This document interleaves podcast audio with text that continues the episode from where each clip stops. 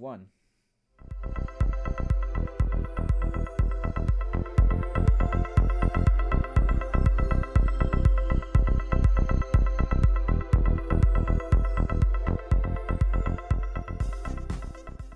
Hello and welcome to the first episode of Input 2. I am your host, Jake Doolin. I am the podcast editor and new co-news editor here at Byte at BSU. My writing appears at bytebsu.blogspot.com.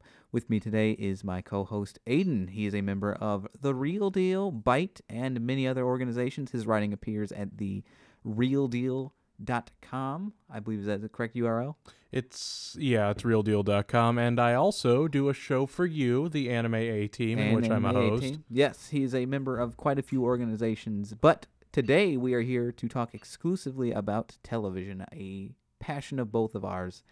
And since this is our first episode, I figured a good catch up of the year would be in order. So, first, we are going to be talking about our favorite new shows, and Aiden has one that I think would be on a lot of people's list. What did you pick, Aiden? You know, I picked uh, True Detective. I didn't really get into it when it first started airing. I uh, I actually got into it when I got the uh, season on uh, I think it was digital download for me on like iTunes or something, and I just I loved how dark it was. I had read a lot of reviews about it, how they were saying it was gonna be very magical, how there's gonna be like this hidden occult reference to it, since you know spoilers there's a serial murderers and you know harvest sacrifice and all that good stuff. And the fact that i kept watching and watching and watching and there was like these hints that there was going to be something more to it and the fact that there wasn't at first i was incredibly angry about it. I was very you know seeing like matthew mcconaughey go into this descent of madness. And then to see it just sort of be you know completely hey we stopped this guy. Good go for go us. We saved the day. I I kind of had the similar reaction. I remember one scene in particular where Matthew McConaughey sees a bunch of birds uh, Oh, form yeah, into yeah, a, yeah. a uh, some kind of religious symbol. yeah it was like the symbol they had seen before in like a previous episode Yeah. and then it came back That kind of got on me a little bit. I have to say I liked the show better at the end than I did at the beginning. The middle section was obviously my favorite part from the drug bust episode where Matthew McConaughey takes that guy hostage and there's that one Oh, long yeah. take of him escaping. that three minute completely Yeah. i was i'm a telecommunications major for those of you that don't know and to do a long run shot like that with everything going on no breaks that is a beautiful feat of just even in movies that's a hard thing to do especially for a television show Mm-hmm. and it's just to level what was going on. I mean, there was multiple shootouts going on. There was multiple police and extras.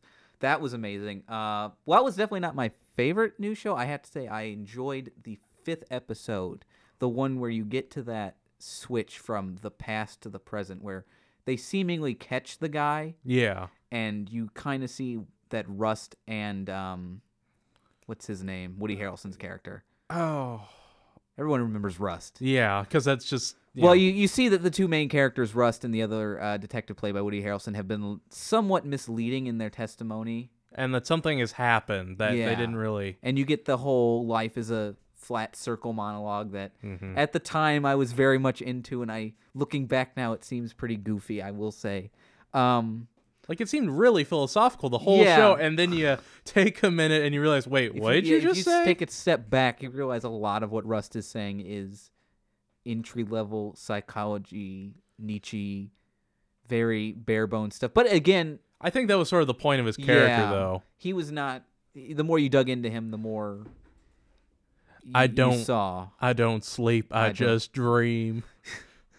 Looking back, yes. Um, for my pick for best show, it was kind of the kind of a similar. It was a one season type uh mini series, but now it's a f- full second season Yep. show. Uh, I picked Fargo. Such a good show. Yeah, and it's kind of like the opposite of True Detective, where you know True Detective is very dark and there's not a whole lot of room for humor. This that show had a lot of the Coen Brothers influence in there. It was it was dark, but it wasn't overtly so, and it was very funny at times, and it was very philosophical and very religious, and they had so many weird little things about that show. I mean, I remember when I saw like Key and Peele come on, Mhm. and I was expecting like a completely comedic performance, but they they really balanced it pretty Even, well. I was um, impressed. Glenn Howerton's character from They Will Be. It's always sunny in Philadelphia. Yeah. he was in that show, and I thought this is gonna go off the rails, goofy, but his his arc and his demise was Oh, one yeah. of the most beautiful shots. Like just those police coming in at the end, and Fargo to me had the better performances of the two. I liked Matthew McConaughey. I, I'll give you that. Like even the supporting characters in Fargo were great, whereas True Detective hinged primarily on Woody Harrelson and Yeah. McConaughey. I hope that they fix that in the second season. I I'm sure they will. that that's been a primary thing, but I feel like Fargo was better. I would say I think both series are pretty good as a whole. I don't know. What do you think? Which one did would you say was better? Looking back, like I rewatched Fargo several times, and I rewatched True Detective several times, and the one I seem to enjoy more and more the more I watch it would be Fargo, because when I first watched it, because I had watched the original Fargo back in the '90s, and it was just. Ah, okay, ha ha ha, that's really funny. And then I heard there was a show coming out about it. And it's like, okay, way to grab for money and everything. And then you sit and you watch it, and it's it holds true. I mean, Billy Bob Thornton's great in it. Mm-hmm. Bill Odenkirk, amazing. I just And every character has this these weird little things about them. Like Bob Odenkirk's character, I'm just remembering the whole monologue he gives about losing an African child. yes, and and then finding him and that seemingly very very goofy moment is actually one of the most profound moments in that entire series because it kind of helps solve the case in a way in, Like, a, in a very very roundabout way. yeah and fargo has one of my favorite moments of television this year which was the time skip between one year of the crime which i didn't expect to happen where Mm-hmm. um, Matt uh, Martin Freeman's character seemingly gets away with the crime he commits, and you get to see him living this crazy wealthy life, and then Billy Bob Thornton comes back into his life and kind of leads to the final act of that show. That's one that I have the opposite feeling though from True Detective. I like where Fargo begins, not so much where it ends, because it kind of ends in a way that I didn't much care for. We're gonna get talking to spoilers for a second here, because I feel like this is a spoiler-worthy discussion. Fargo ends in a weird way where you follow a female character pretty much the whole way through, Mhm. the police chief, and yet at the end she pretty much has no like Resolution. resolution and does not at all contribute to the ending of the story. Her husband, who I guess has an arc about not feeling bad about masculinity, comes in and shoots Billy Bob Thornton at the end because he figured out where he was from a wolf. And he's a man now. I yeah, guess? and it, it was so because I was like, this is such a good female character because in a way it's almost exactly the same as uh, Marge from the the movie yeah, and because she's a pregnant detective at the end of the show, and I but was she like- wasn't married in the movie, was she? yeah, she was married to um the guy who does the bird paintings, Oh, that's right. That it's been it's been a while since Yeah. I've seen the movie. and I'm glad that that show did not take the obvious routes that it could have taken. Very could have obviously just like Yeah. there the parts that it did add from the movie was real like the bag of money. Mm-hmm. That was something I was like, oh my god, are they really gonna just drag in the bag of money from the movie? That's such an odd thing to. But then it worked. It really did, as a as a metaphor for things. Well, I think the Coen brother influence had a lot to do with that because they Mhm. didn't let them just get away with anything. What are you looking more forward to next year? The second season of True Detective or the second season of Fargo? Oh, that's a good question. Do you know what the second season of Fargo is going to be? Not yet. I've just I've seen actor announcements, but that's it. Uh, it has been confirmed that it's going to be focused on uh, the female chief's father. Okay. Remember, he has the Yeah. limp in the season. It's going to focus on him in the past, and she's going to be a young child. So it's going to be a prequel. It's going to be a prequel, and I'm kind of worried about that. I mean, I'm sure they'll do it right though. I Uh, mean, I have more faith in that. Season two of True Detective has been through so much already. everything I've heard about it has me very deterred because it has The- like Vince Vaughn signed up for it and everything. Vince everything. Vaughn, um, Taylor Kitsch from Friday Night Lights is also Yep. f- heavily rumored. Um, the guy from In Bruges, what's his name? Oh, I know who you're talking about. Uh, it's not coming to me. Yeah, it's not coming to me either. He's a British actor, but he's Yeah. also confirmed. I was looking forward to a female detective, but I don't think that's gonna happen. Well, I thought they were talking about the uh, chick from House of Cards as a possible, but she's got the final uh, Yeah. Fantastic Four reboot she's Mhm. doing. N- And originally it was also uh, rumored for Jessica Chastain, but she's not going to do it. Yeah. And that Vince Vaughn thing always is very confusing to me. But He's had very good dramatic roles. He has. I feel like they're trying to do another Matthew McConaughey thing of we're going to resurge you as a dramatic actor. I will say, like the Matthew McConaughey, Woody Harrelson thing worked because they were friends outside of the show, and then I'm interested to see where that one goes. I'm a little more interested in True Detective season two at the moment, but I, I, I will see where it goes. All the weird stuff that's been going on behind the scenes of that show too has also got me a little worried. the line from uh, Django Unchained sort of certifies it. You had my curiosity, now you have my attention. Mm-hmm. True Detective has my curiosity. Fargo has my attention. I'm gonna pay much more attention to Fargo than that. Okay, all right. Um, coming up next, we will be talking about our favorite returning show right after this break.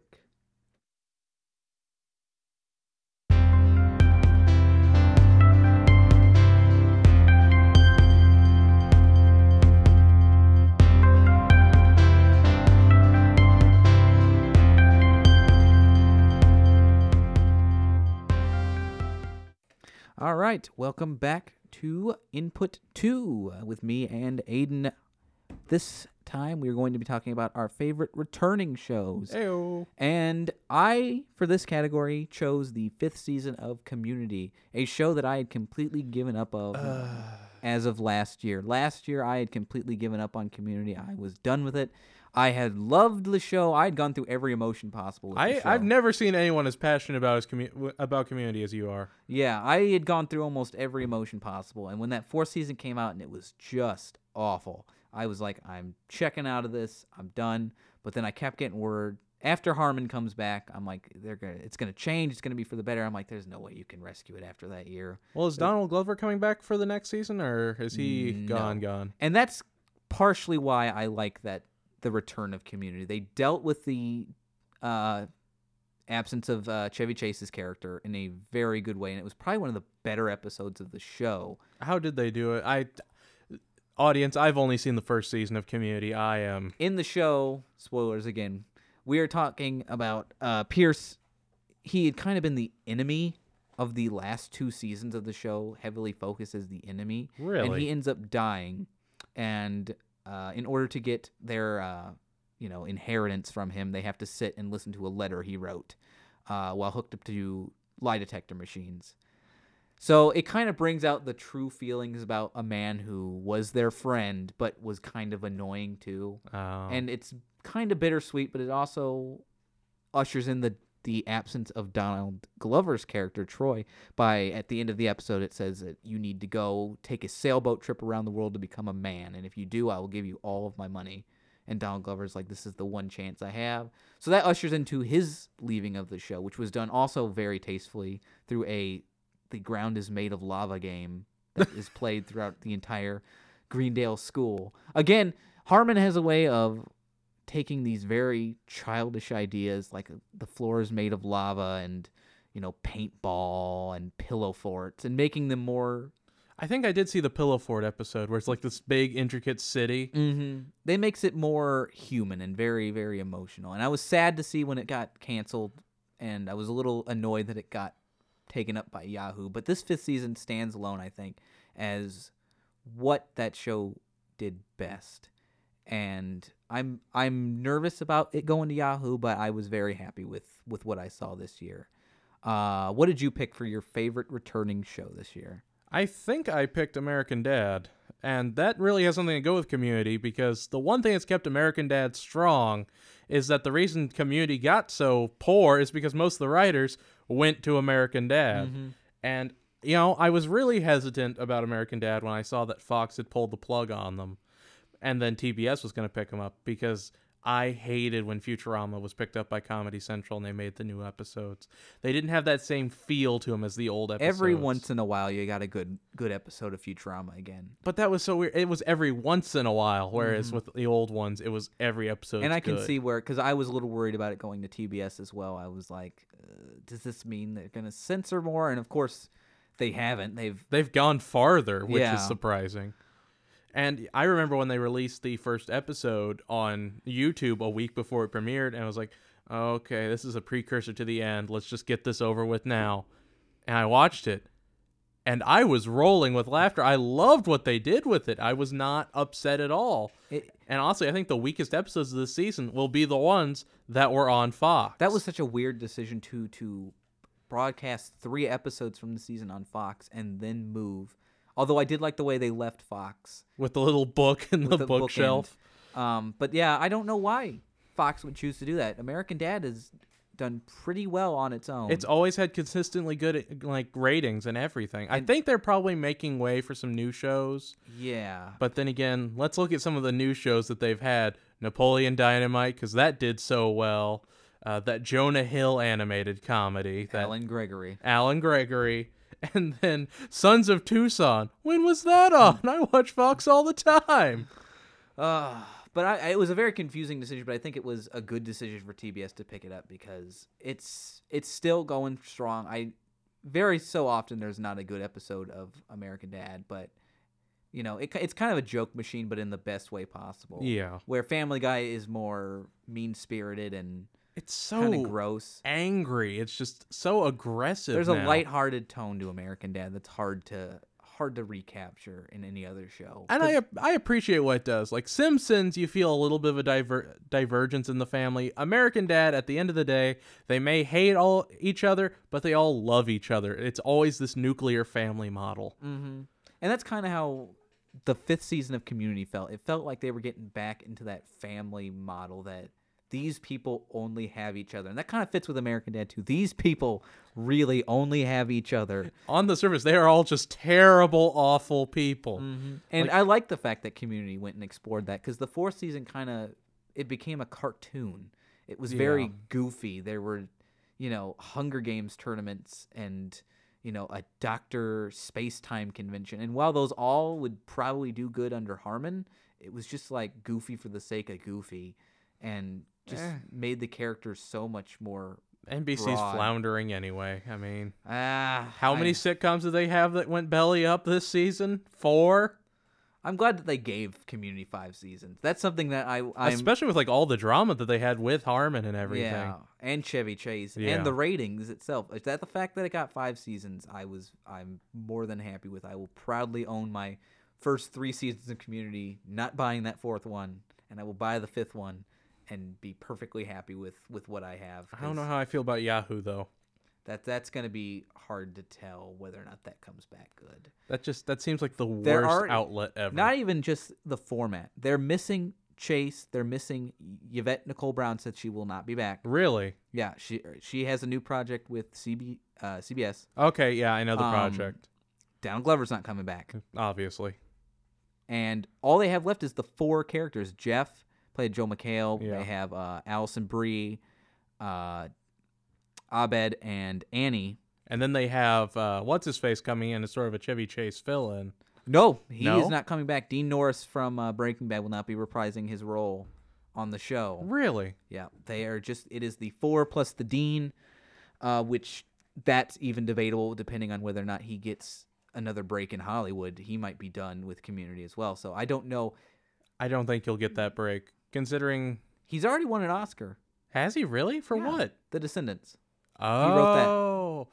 I didn't know he wrote that. That's Yeah. beautiful. Yeah. Because the only thing I knew him from acting credits was like Phil of the Future on Disney Channel. Surprisingly, he wrote the best episode of season four of Community, which was Really? a body switching episode that involved um, characters breaking up with their girlfriends with the other person's body. Hmm.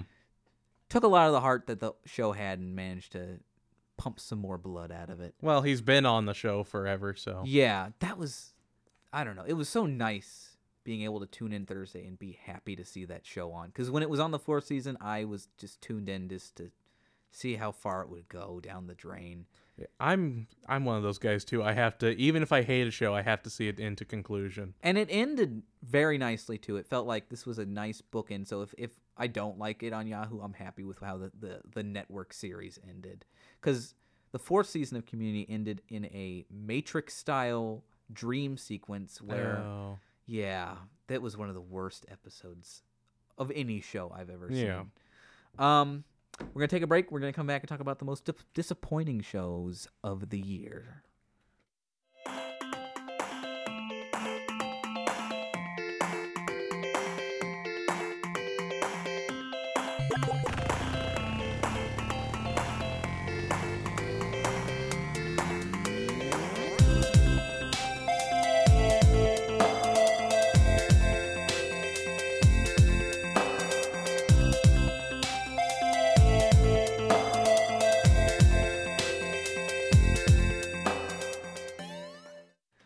Welcome back to Input 2 with me and Aiden. I'm your host, Jake Doolin. And now we're going to be talking about some of our most disappointing shows of the year. And Aiden, we both have a common theme in our disappointment. What was yours? It's so weird that we have a common theme because I wouldn't have thought of it at first. Uh, my disappointing show has to be Flash. It's only had like two episodes so far, but I, it has not done anything for me. When I was a kid, I used to read the old Flash comics, and I loved Flash. I loved uh, Barry Allen. I loved everything about the Flash family. And I'm watching this new show, and it's it doesn't have the same spirit as Flash. Like the first villain's Weather Wizard, and it's this big, grungy, dark remix of him. And I'm used to the big, goofy, oh ho, Flash, not today, not if I make a blizzard from my wand. I I'm a little more forgiving of Flash, but I do have kind of a similar complaint is that the Flash itself is so goofy, Yeah. and that's not captured at all in the CBS. They they try a little too hard to make it like Green Lantern in its grittiness. and, it just it fails at every turn. When when you have a man who can run really fast and fights characters like Weather Wizard, Captain Cold, Captain Cold, the trickster, you don't Pit. need that level of grittiness and realness in your show. You need to make it a little more tongue in cheek, which is If they made like the Adam West Batman, it would be perfect. it works for Green Arrow. It Green does. Arrow is perfect. I love Green Arrow. Green Arrow was great, and I, I that's why I was kind of excited about um, Flash. But the two episodes I've seen, I've been cautiously optimistic about, but I don't know if it'll improve. Like I was cautiously optimistic about Arrow at first. Um, Once they introduced the Suicide Squad and Arrow, that's when I knew, okay, I'm gonna I'm gonna buckle in for this one. This one Mm-hmm. yeah, might be good. that has a good arc of someone becoming a hero, yeah. which is something you don't see too often done very well. And this Barry, I mean, I'll give you this. Barry Allen's Flash in this is actually pretty well done origin wise, but the fact that they give away one of the biggest spoilers in it is uh, spoilers, viewers. Uh, during the death of his mother, you see a red and yellow streak, which wasn't revealed until, in the comics at least, Flashpoint, which was the last big event before the New 52 remake, to be Reverse Flash, Professor Zoom, the man with the opposite color coding. So I'll be interested to see how they work that into the show, but it just seemed like cameo for the sake of cameo. Yeah, and on that note, cameo for the sake of cameo. I know what you're gonna talk about. I my biggest disappointment of the year has to be Fox's Gotham, which Uh. over the course of its few episodes, I think we're almost halfway through season one. Are it we has really turned already? Into, yeah, it has turned into one of the most disappointing things to watch every week. Yet, I am still watching it because of reasons I don't understand. But that show suffers. there has to be some redeeming quality to it, something in the uh, season when finale. I first heard that they were going to be focusing on the Gotham Police Department in the years before Batman, all I can think about was the great Frank Miller comic Batman Year One, which focuses on the same thing Gotham before Batman and the first years of Batman and the first years of Gordon. And it was great, and it was like cops fighting all these weird criminals.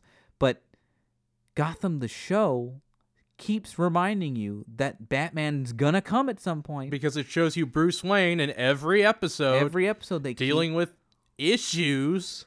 and it doesn't It doesn't translate work. that they have a small kid trying to hold up a show with his you know brooding and it's just not working. And even God love him, he's trying, but yeah.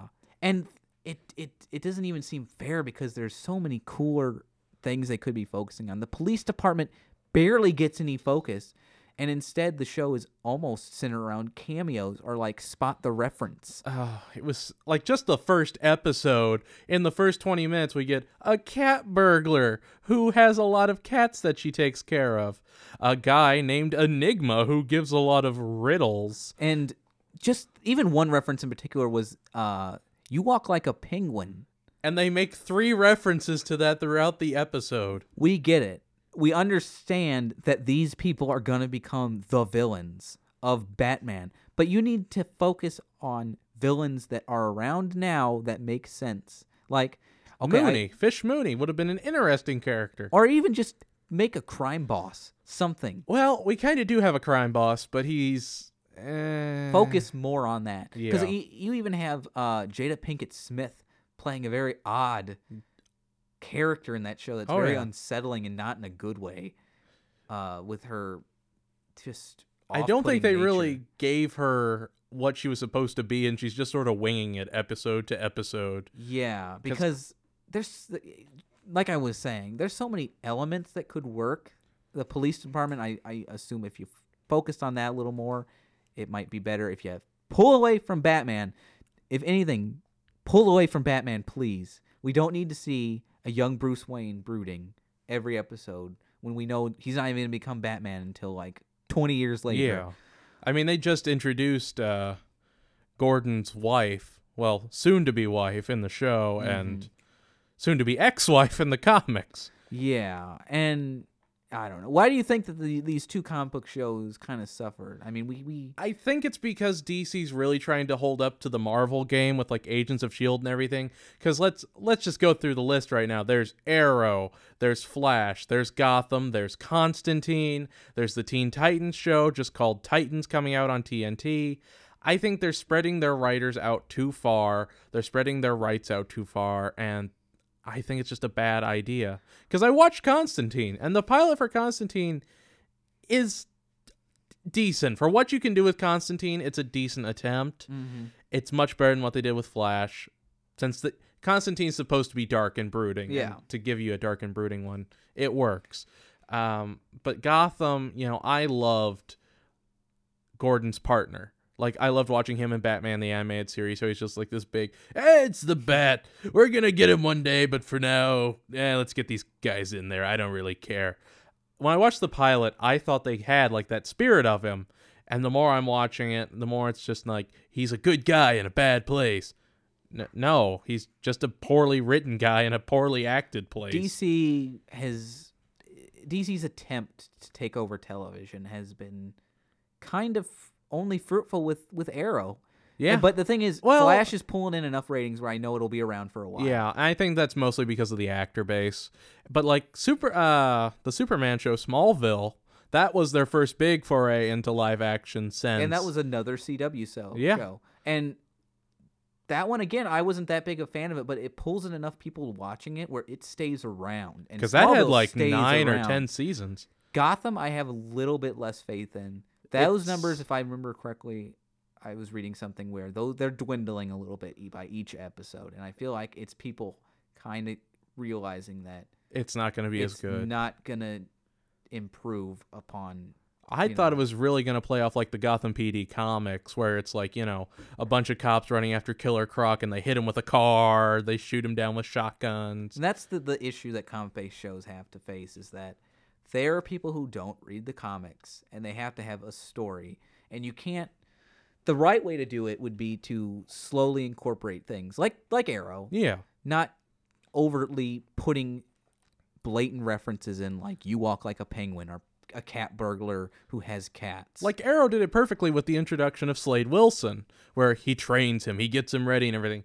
That's nothing like the origin story in the comic books. They created a special origin and then they said, just call me Deathstroke. you know, the nerds were having a freak out and the viewers were freaking out just as much because they didn't realize who he was and it was just a serious event. mm-hmm. and that's what you got to do with these type of shows because I'm not one to watch comic books, but I understand when you're making a reference to me, and it makes me feel kind of like stupid because Yeah. I mean, like you're pointing out, yeah, that guy's gonna be the penguin. I get it. Yeah, she's gonna be Catwoman. I, I, get actually it. I actually did read a very interesting fan theory that the penguin's actually going to be the Joker, which the show's completely rebuted on every single case, but That would just be incredibly. It would be stupid. of the show for sure. But I, I, I have more hope that Flash will get better as it goes along. once they introduce the whole gallery, you know, like uh, Mirror Master and all that, I think it'll get better. But it all depends on how they handle it. Gotham, I have less hope for. Oh no, it won't last. Yeah. All I'm right. excited. I'm excited for Constantine. I think Constantine might have the juice. I think so too. That Since looks it's- that looks like it might be good. The Titans one, I've I've read some early reactions that have me a little worried Yeah, about that one. but, But- we'll see. We'll see. Yeah. All right, we're gonna go back to another commercial. When we come back, we're gonna talk about our most overrated shows this year.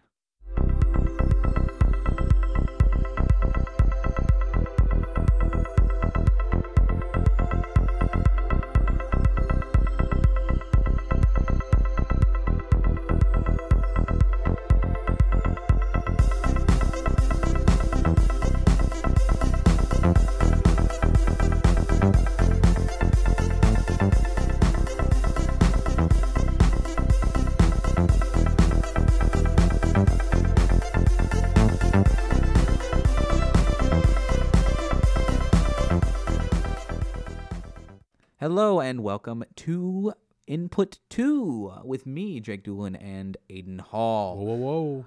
This segment, we are going to be talking about the most overrated shows of the year. These are shows that have gained quite a lot of either critical praise or audience, you know, high high audiences, and we just don't much care for them. And my choice for this is the following: Fox's gritty, dark murder serial killer show that just is one of the worst things I've seen put to TV. If you're not over forty, you're really not gonna enjoy it. yeah, even then, it's so so awful in terms of. For those who don't watch the show, it is about um, Kevin Bacon is a FBI profiler, and he is chasing a killer named Joe, who has an army of serial killers with him that commit murders. It's kind of like a cult um, of serial killers, and they're all inspired by Poe, the writer. And well, that right there should tell you how pretentious and awful this show is going to be. The level of violence and just sexual aggression in this For a show, broadcast for a television broadcast show, show during prime time is some of the most. It just makes you feel bad. it doesn't even feel like it's gritty or anything. It just feels It's dirty. murder for murder's sake, and it's just awful. And very rarely will I tell people that a show has no redeeming value, but the following to me, two seasons in, has no redeeming value. I And thought this- going in, Kevin Bacon would be like he would at least pull the show. He can't even do that. There's no opportunity for him to. No, and it, he's surrounded by some of the worst actors around. Um, and the main villain Joe, uh, this season he died in the last season, which in a way I thought, okay, this might be for the best. It might improve on the second season, but And then you sit down. but then you sit down, you watch it, and they realize, oh, he didn't die. They faked us out, and he's back for another season. I just felt like what a cheap trick to keep a character around, and just to make it even worse, he just goes on another murder spree inspired by Poe, and it's just it just Well, it was much more f- heavy on the Poe in the second season. yeah, and it's just depressing to watch. It's like. And, and and the strange thing is the guy who created it created Dawson's Creek. He created a lot of teen shows in Yeah, the 90s. which was really awkward to and see him. he is out now those. on the streak of just making torture porn esque shows. His newest show, Stalker, is on CBS. Oh, he did Stalker. Yeah. Ew. Yeah, and that show, I mean, the first episode opens with a woman being raped and burned Mhm. alive in her car. And it's just shock for shock's sake. And that's like the worst thing to me is when you can't think of anything better to do with your screen time than to just show some blood and guts and uh, say that that's deep, you know? And people are eating it up. I know it kind of dwindled in its second season, but it's still a heavy hitter, and I just don't. I don't get it. It's sort of like the curse of criminal minds. People just love murder, serial killing. You throw those two things in, people are hooked. And it's not like we'll talk about in the next segment uh, a better show like this, but it's not like those type of shows have no merit and they can't No. be done well. But they got to have something more than just death and and just despair and And it goes back to like the true detective statement. You can't just take like a philosophy 101, Mm-hmm. say a couple lines when you kill people and expect it to be a good show. yeah, there's got to be more depth to it. And um, speaking of depth, what did you pick for your most overrated show? You know, I really hate to say it's overrated because I really love James Spader, but The Blacklist is just my number one overrated show. James Spader's great. Like his character is beautiful. I love that part of it. If that were the only part of the show, I would actually tune in. Mm-hmm. But the main female lead is just so obnoxiously boring. The supporting characters are just there to be there. You know, her the main male other agent is just like, "Oh, I'm big and brooding." Every single episode, and then when they actually have his girlfriend die, he says like it gives him an episode to grieve and then he's right back to just doing his job and he's happy and he doesn't care and it's like they span it's a 26 episode season and they span like her finding out that her husband's an agent trying to kill her all the way through to the end and they're like well is he really trying to kill you what's going ah, on Oh, that is the a, plot thickens that is a killing level. If anyone watches that AMC show, where oh it's it's it's set up and very obvious the show is trying to tell you one thing and then just fakes you out at the end, and it's not worth like it's not good. It's not like they tried. It's just they blatantly lied to you. Well, it's like every episode for Blacklist. It's is it really like this? Is it really this? Is it really this? Expecting you to change your A mind. and- better show that does that well is Person of Interest Oh, on yeah. CBS. That takes if Spader were on that show, it would be so if, beautiful. if they took elements from that show, which do you want to give kind of a a brief description of Person of Interest? uh, Person of Interest is sort of like the uh, NSA thing. They create this machine that can uh, see what's going to happen. It doesn't necessarily have to happen yet, but based on like phone calls, emails, text messages, they can see that something is going to happen. And the man that programmed the machine finds an ex, what is it, like Navy SEAL Yeah. or something like that. And he joins up with him and they sort of get the cops on their side, sort of don't, and they sort of save the day. But what's interesting is you see is this really legal? Is this ethical? How far will you go to save a life? Is it a life that should be saved? Mm-hmm. Should you stop a criminal? Should you save him? And, And that's kind of what the blacklist goes for, but it doesn't do it as well. like the opening concept of it is a criminal comes in with a list, and in this list are bigger, badder criminals. They're the guys behind the scenes. On the surface, that's a beautiful idea. I'm a sucker for like big organizations because you know me. Mm-hmm. I'm that anime guy. I need that team of evils outside, that monster of the week kind of stuff. And the fact that even on their multiple parter ones, they give you these really great villains. It's just how they're handled is so poorly done if it's not by James Spader's character, mm-hmm. Red Reddington. And sometimes, as much as I love James Spader's character, he seems almost. I I don't know if anyone will get this, but in the Saw movies, Jigsaw, and this is a terrible reference to make, but it's Halloween. Jigsaw dies in the third movies, but he Yep. continues to have plans set out and is smarter than anyone else in the entire world. Sometimes it feels like they make James Spader like that. He is so incredibly smart sometimes, and it's kind of like, really, James Spader, you knew they were gonna double cross you. They, Yeah. You knew that this was gonna happen. And I would give it like once or twice, but the fact that it happens like almost on an episodic basis really like when he's talking with like Alan Alda on like every other episode that has story development, he's like, if I die, your information comes out and everyone knows about it. Okay, why? Why? Can you give us any reason why this information is going to come out? Mm-hmm. Can you give us what this information is? I kind of have a soft spot for the blacklist just because it it's helping out NBC right now with its ratings. It's and- keeping them afloat. Yeah, and NBC has a lot of my favorite shows, so I will always like the blacklist. I've not tuned in in a long time, but I I'm okay with it. It's kind of like yeah, it kind of falls into the the Law and Order type Yeah. thing where it's on. I know a lot of older people watch it. They enjoy it. I mean, I'll be a Netflix viewer of it. When Mm-hmm. it goes on Netflix, I'll watch it, but I won't go out of my way to put it on.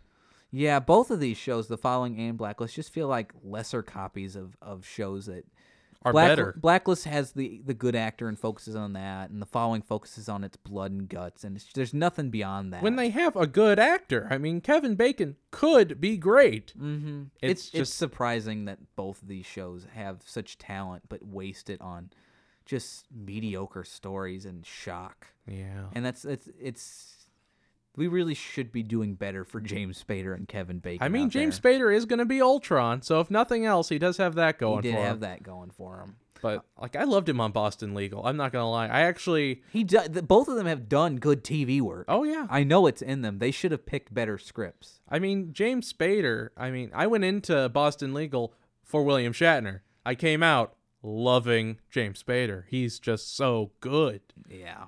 All right, we're gonna take a quick break, and then we're gonna talk about our favorite underrated shows. Stick around.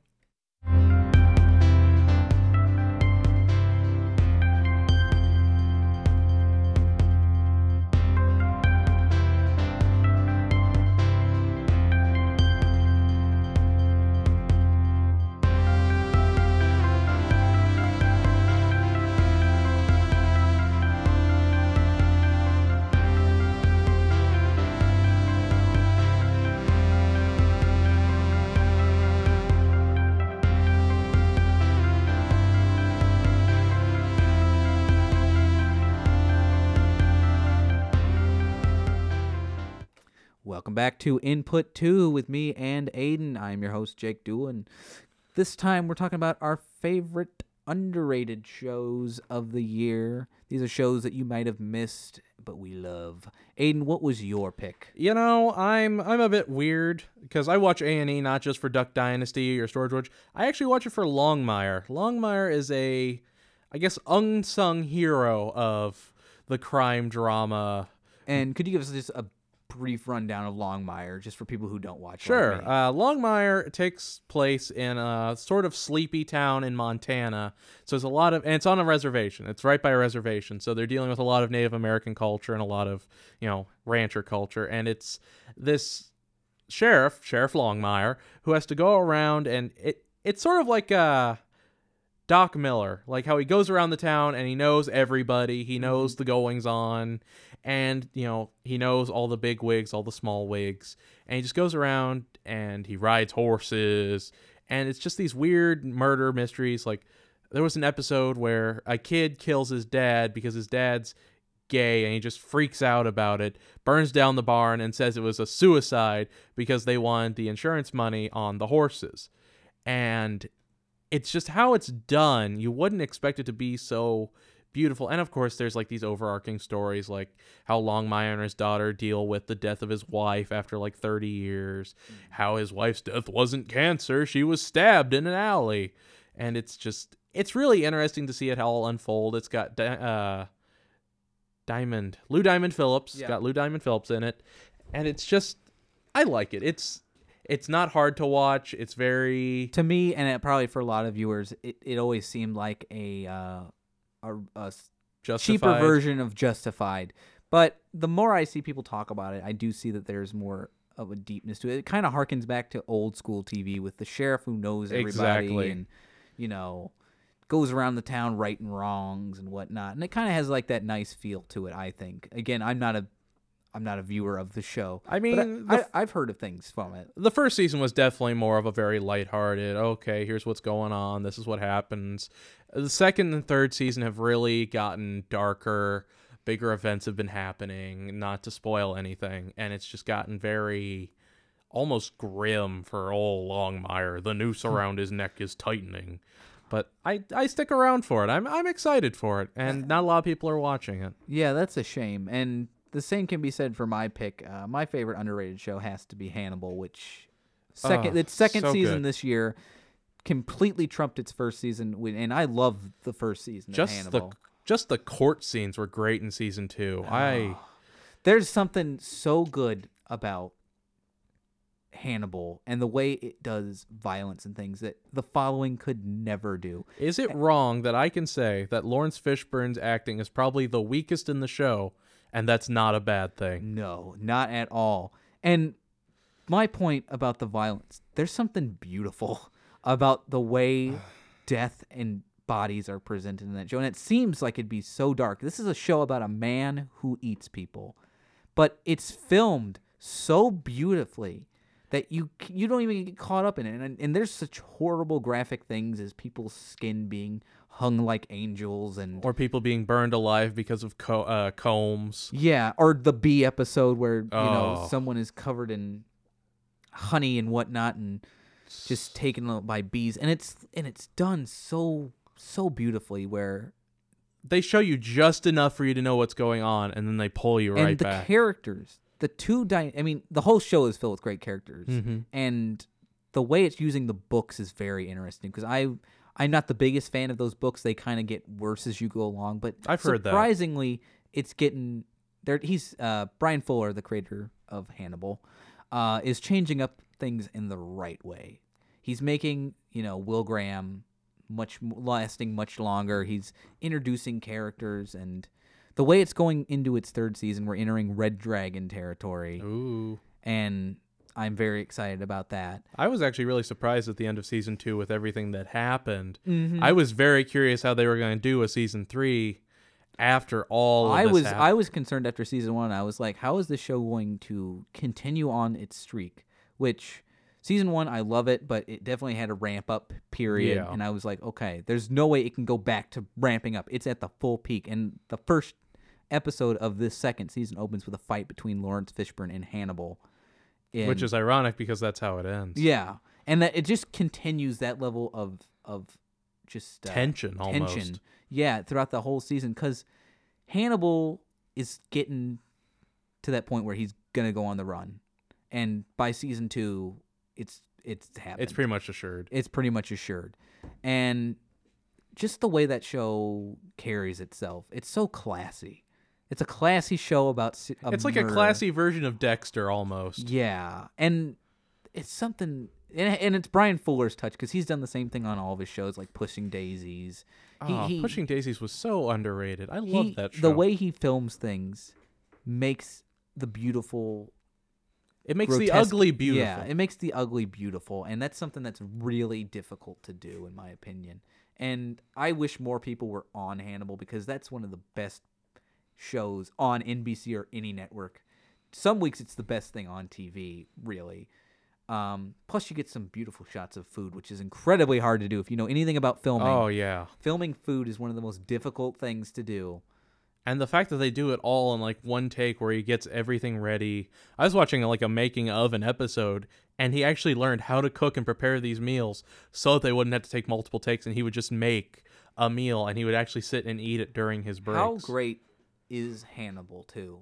They uh. found the perfect actor. For Like. I don't know his name. I've I don't think I've ever seen him in anything else. Yeah, I But have not either. His acting is superb. I don't think you could have found anyone outside of like Anthony Hopkins that could give such a dynamite. Same goes for Will Graham. Will Graham is a hard character to play because you were dealing with mental issues and you know and they're presented beautifully. yeah the the whole uh, this is my design moments of Mm-hmm. the episodes where Will Graham recreates crimes uh, in his head to find serial killers. And you know what? I I have to say I'm not a big fan of like killer of the week episodes of shows. You know where it's like one killer every week. They got to go find the killer. But it works as a slow descent into his madness. they madness. they handle it really well because in the background there's always Hannibal as the overarching presence of it all. And he's just there. He doesn't have to do anything. He doesn't have to do anything, and you know whenever he does, whenever that little bit of violence comes out, it's it's bad for whoever it's against. And I wish that they would move it Hannibal from the five o'clock slot to the prime time position it deserves on a, a Thursday or a, a Tuesday or something because Friday is is the dead zone of TV if you It don't is. know. Friday and Saturday, and, and most networks dump their stuff on Fridays if they don't care. But NBC's really found a niche with it because they have such good quality programming on a Friday. And I, I hope that Fuller gets his full six seasons out of it. He wants to do six seasons, cover all the books, and be done. And I hope it gets to that point because with, with the internet turnout, with the on-demand views, I'm sure it will get the six seasons. I, I hope so too. Because typically Fuller makes good shows. Unfortunately, they don't typically last very long. I think ah. the longest show he made was Pushing Daisies at, was it three seasons? Something like that. I want to say it was only like two and a half. I thought it was two for a second. Because I think it got canceled He, he mid-season. He makes some beautiful shows, but they do not find an audience. And I hope that Hannibal. St- I mean, there's some signs that it has an audience now. It won the the Hulu. I know it won an internet poll, but it won the Hulu Best Show, which is something that, you know, it beat out Game of Thrones, which is a hard thing to do, Especially for the internet. especially for the internet. It's a hard thing to do. So I'm hoping that that sticks around, and I, I might check out Longmire because it does have it does interest me. Hey, it's on Netflix. It's not really that bad. You don't need to pay attention to it. Bryan Fuller, put Hannibal on Netflix or something, please. I Put Hannibal and it. Longmire. That'll make it Hannibal and Longmire. Net- Netflix, get on this. All right, coming up, we're gonna finish our show with our most looked forward to shows of the year.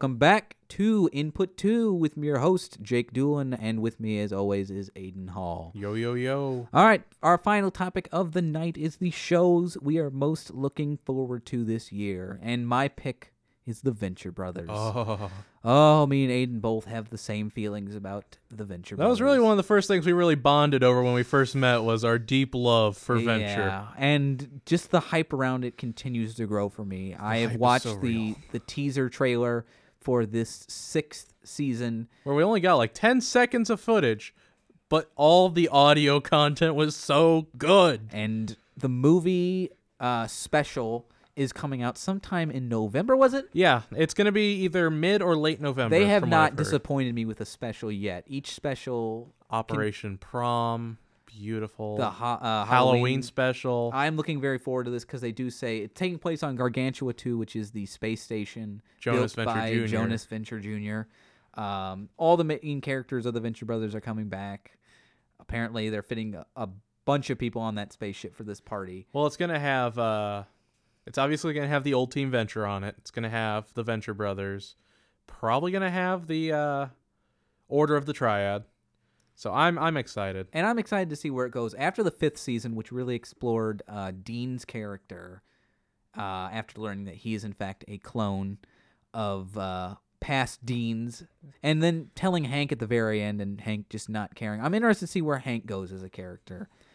I don't know. I think it'll actually be more of a Rusty and JVJ season this season because we've never really seen a season that really builds on Doc. We've seen like I think it might be uh Doc and uh Brock season this season. I would like to see that because they do also set up the fact that Monarch is going back to his childhood home, which has memories, and that's a good for flashbacks and. And you know there's going to be some Have wacky had- hijinks have we had a flashback episode since the third season with um, Billy Quizboy? I don't think there No, has been we've a never had a full flashback. on episode. Yeah, there's not been a full on flashback episode since. There's really only been two. The one in the first season where uh, the fu- with the funeral, with uh, Uh where they the funeral and then season 2 premiere or season 3 premiere and then the Billy Quizboy pre- episode. yeah and Billy Quizboy, and those typically are my one some of my favorite episodes just because they expand the universe a little Yeah. bit, and I'm hoping we get some of that with with uh, the Monarch, uh, and maybe Doctor Venture, but I'd be happy if it was just the Well, the house they're moving into isn't that the same house that uh, Baron von Underbite, Phantom Limb, and Professor Impossible are in? you told me it was a Because that's what they said in the uh, commentary during uh, season. Yeah, which again offers some more possibilities for stories because I mean they did go to college together. so Yeah. most of them did, so that offers more of a flashback possibility. But So then again, you never know what Doc Hammer and Jason or whatever his last name is, Yeah. Pollock. Jackson Pollock. Yeah, Jackson Pollock. Not really, guys. um, they never really know what they're gonna do, and that's what kind of interests me most about the Venture Brothers. Not too often can I say I'm completely oblivious to what's gonna happen in a show, but I'm completely oblivious to what happens. Every And Venture season. Brothers does that beautifully. You have no idea where it's going. and you just buckle in for the ride because it's always such a weird trip and then when you go back and watch it again it makes it feels sense. right. yeah It just it's beautiful. what did you pick for your most look forward to show of this year You know, speaking of weird animated comedies, I have to go with Bob's Burgers. You know, mm-hmm. it's the internet sensation right now. tina has taken over Tina, many oh. many a website I remember just going on the internet one day and just post after post of the Equesticles and the Equestranauts Baroni episode of Bob's Burgers, just filled my news feed and I I wasn't even mad. I just accepted it. It's such a beautifully written show. You know, Jon Benjamin's always a great actor. I have not seen a single episode that I truly despise. There's some episodes I don't like as much, but I've never had one that's been truly And they had a good premiere episode uh, with the Die Hard slash working girl. Working Girl Yeah. musical, which I thought this is a good way to, to start things off. And then the season picks up again sometime in November. You said. Yep, it's same with Venture Brothers, so it's sort of they'll start around the same time. That's a that's a show that that I've I've enjoyed immensely, and, and I find it to be one of the nicest shows on TV. It's not really cynical at all. The At the end of the day, they're just them. they're just a family, and there's something so comforting about a family that completely accepts each other's madness. No matter how terrible people they no really are. No matter how terrible their kids are. Because I don't think Bob and Linda are that terrible. I just like the fact that they always will support their kids no matter what. I love how Bob just goes into like crazy fits in episodes. Like the Thanksgiving episode with mm-hmm. the turkey is probably by far one of my favorite scenes. There's something so nice about them, and it's it makes it a joy to watch each week. Because And I love how they have like all kinds of guest stars, but they never tell you that they're there. Like Aziz Ansari. Zach Galifianakis, Kevin Kline, um, just all kinds of They Bill the- Hader multiple times. They have the opposite problem of The Simpsons, where they don't spell out that this is a special guest star. I mean, that's a problem that most Fox comedies have. Whereas and, Bob's Burgers, blink and you'll miss it. You won't have any idea you just saw. You mm-hmm. know. and it's a good juxtaposition to what it airs before it and after it, with The Simpsons and Family Guy. With Yeah. The Simpsons making me not feel anything at all anymore, and Family Guy making me feel terrible. It's nice to end with Bob's Burgers And with a it's- smile. It's like Bob's Burgers is the palate cleanser before your mouth gets sickened by Family Guy mm-hmm. again. That And- is that is. I'm fine with its position in the Fox lineup. And it's so weird because in Simpsons Family Guy crossover, they're like, "Yeah, we've got to carry Bob," but Bob's Burgers is perfectly fine. Mm-hmm. Uh, I think it's just a rite of passage that Bob's Burgers unfortunately has to face. Is Yeah. that the two it's sandwiched between are much more known. But I think Bob's Burgers is going to get there. I think I Bob's mean- Burgers has staying power. It. I was surprised that it stayed for so long because I remember just being like, "Uh, it's not gonna last a season." Watching the animation style, and it came out around the same time as Allen Gregory and Napoleon Dynamite, as we were talking about before. and I just I kept seeing it's like oh it got renewed for season two. Season two was only like 13 episodes too. I sat through it and I'm like oh okay you know this is actually pretty funny. Season three got like a 22 episode run. Season four was equally long and it was good. It was just genuinely well written and I loved it. Yeah, I I'm very excited for that show. All right, that is it for input two. Our first episode is complete. Woo! Hooray! Um, would you like to say anything before we go, Aiden? Uh, just, you know, check out all the other great podcasts we have on the podcast series. As always, I'm Aiden Hall. I'm Jake Doolin. My writing appears at bite.bsu.com. Aiden appears at therealdeal.com. And as always, tune into the Anime A Team every tune into other the week. Anime A Team every other week, and we will see you next week where we will be discussing uh, Transparent and Boardwalk Empire. Boardwalk Empire. All right, we will see you next week.